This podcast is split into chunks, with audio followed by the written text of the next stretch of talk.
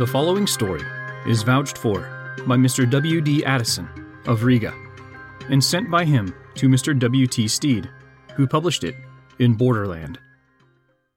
It was in February 1884 that the incidents I'm about to relate occurred to me, and the story is well known to my immediate friends.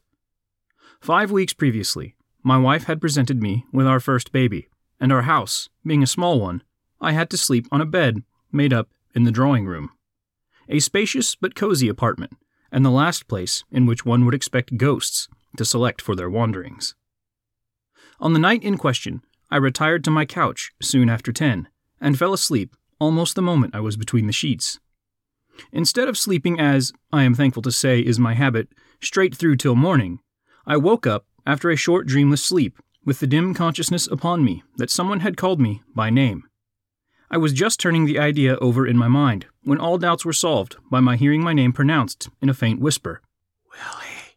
Now, the nurse who was in attendance on the baby and who slept in the dressing room adjoining our bedroom had been ill for the past few days, and on the previous evening my wife had come and asked me to assist her with the baby.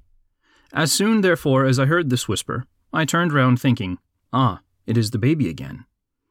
The room had three windows in it. The night was moonless, but starlit. There was snow on the ground, and therefore snowlight, and the blinds being up, the room was by no means dark. The first thing I noticed on turning round was the figure of a woman close to the foot of the bed, and whom, following the bent of my thoughts, I supposed to be my wife. What is up? I asked, but the figure remained silent and motionless, and my eyes, being more accustomed to the dimness, I noticed that it had a gray looking shawl over its head and shoulders, and that it was too short in stature to be my wife. I gazed at it silently, wondering who it could be. Apparitions and ghosts were far from my thoughts, and the mistiness of the outlines of this silent figure did not strike me at the moment as it did afterwards. I again addressed it, this time in the language of the country. What do you want? Again, no answer and now it occurred to me that our servant girl sometimes walked in her sleep, and that this was she. Behind the head of my bed stood a small table, and I reached round for the matchbox which was on it, never removing my eyes from the supposed somnambulist. The matchbox was now in my hands, but just as I was taking out a match, the figure, to my astonishment, seemed to rise up from the floor and move backwards towards the end window. At the same time, it faded rapidly and became blurred with the gray light streaming in at the window. And ere I could strike the match, it was gone. I lit the candle, jumped out of bed, and ran to the door. It was fastened. To the left of the drawing room, there was a boudoir, separated only by a curtain. This room was empty too, and the door likewise fastened. I rubbed my eyes. I was puzzled. It struck me now for the first time that the figure was hazy looking also, that my wife was the only person who called me Willie, and certainly the only person who could give the word its English pronunciation. I first searched both drawing room and boudoir, and then, opening the door, stepped into the passage, and went to my wife's door and listened. The baby was crying, and my wife was up, so I knocked and was admitted. Knowing her to be strong minded and not nervous, I quietly related my experience. She expressed astonishment and asked if I was not afraid to return to my bed in the drawing room. However, I was not, and after chatting for a few moments, went back to my quarters, fastened the door, and getting into bed, thought the whole matter over very quietly. I could think of no explanation of the occurrence, and, feeling sleepy, blew out the light and was soon sound asleep again. After a short but sound and dreamless slumber, I was again awakened, this time with my face towards the middle window, and there, close up against it, was the figure again, and owing to its propinquity to the light, it appeared to be a very dark object. I at once reached out for the matches, but in doing so upset the table, and down it went with my candlestick, my watch, keys, etc., making a terrific crash. As before, I had kept my eyes fixed on the figure, and I now observed that, whatever it was, it was advancing straight towards me, and in another moment, retreat to the door would be cut off. It was not a comfortable idea to cope with the unknown in the dark, and in an instant I had seized the bedclothes, and grasping a corner of them in each hand and holding him up before me, I charged straight at the figure. I suppose I thought that by smothering the head of my supposed assailant, I could best repel the coming attack. The next moment, I had landed on my knees on a sofa by the window, with my arms on the windowsill, and with the consciousness that it was now behind me, I having passed through it. With a bound, I faced round, and was immediately immersed in a darkness impalpable to the touch, but so dense that it seemed to be weighing me down and squeezing me from all sides. I could not stir. The bedclothes, which I had seized as described, hung over my left arm. The other was free, but seemed pressed down by a benumbing weight. I essayed to cry for help, but realized for the first time in my life what it means for the tongue to cleave to the roof of the mouth. My tongue seemed to have become dry, and to have swelled to a thickness of some inches.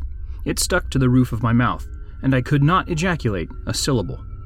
At last, after an appalling struggle, I succeeded in uttering, and I know that disjointed words, half prayer, half execrations of fear, left my lips. Then my mind seemed to make one frantic effort. There seemed to come a wrench like an electric shock, and my limbs were free. It was as though I tore myself out of something. In a few seconds, I had reached and opened the door, and was in the passage, listening to the hammerings of my heartbeats. All fear was gone from me, but I felt as though I had run miles for my life, and that another ten yards of it would have killed me. I again went to the door of my wife's room, and hearing that she was up with the baby, I knocked, and she opened. She is a witness to the state I was in. The drops rolling down my face. My hair was damp, and the beatings of my heart were audible some paces off. I can offer no explanations of what I saw. But as soon as my story became known, the people who had occupied the house previously told me that they had once put a visitor in the same drawing room, who had declared the room to be haunted and had refused to stay in it.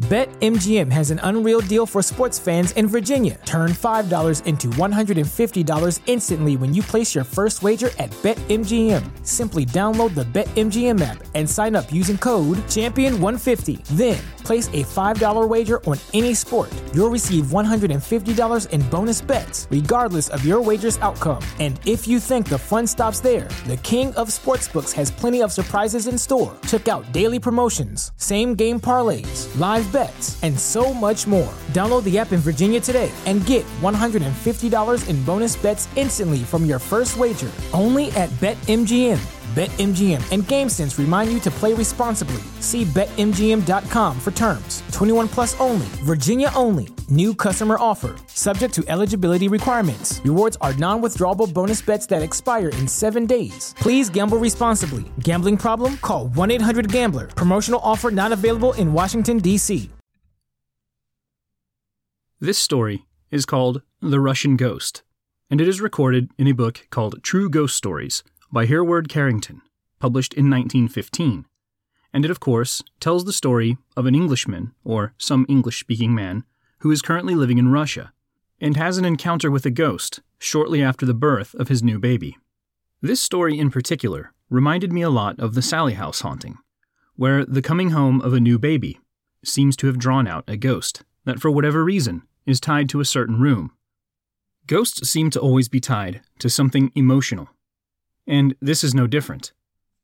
Certainly, a late 1800s father sleeping in a closet so that the mom of the new baby can be in a room with a nurse and a newborn baby while she recovers is an emotional thing. We also get the dream state apparition, where somebody who's not quite awake, but not quite asleep, isn't sure what they're seeing. He actually thinks it's his wife at first, and then perhaps the servant girl. But when reality kicks in, he freaks out and runs for the door. Ultimately, the apparition is dismissed as something of a dream, and he goes back to bed. But then it comes back, only this time, it's a little bit more sinister. We get the classic description of going through a ghost and it being cold and terrifying. And in this case, he's paralyzed, which, although he's not lying in bed at this point, reminds me of sleep paralysis and how often it is associated with ghosts or demons or something of that nature. He couldn't move his arms, and he couldn't even muster up the ability to scream or yell for help. But then notice something else. He says a prayer, and then the apparition goes away. Another, all too common thread in ghost stories. I'm always interested in stories like this because of the similarities they bear to so many other stories. And why is that? Is there just sort of an archetype or trope that all ghost stories have to follow? Or is it rooted in something real? I'm not so sure. I don't know what I think.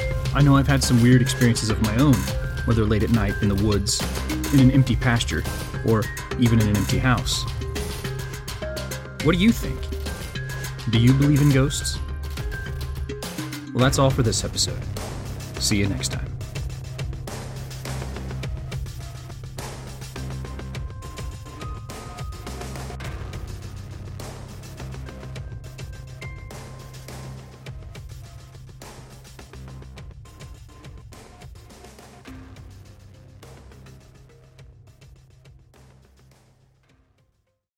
Swimsuit? Check. Sunscreen? Check. Phone charger? Check.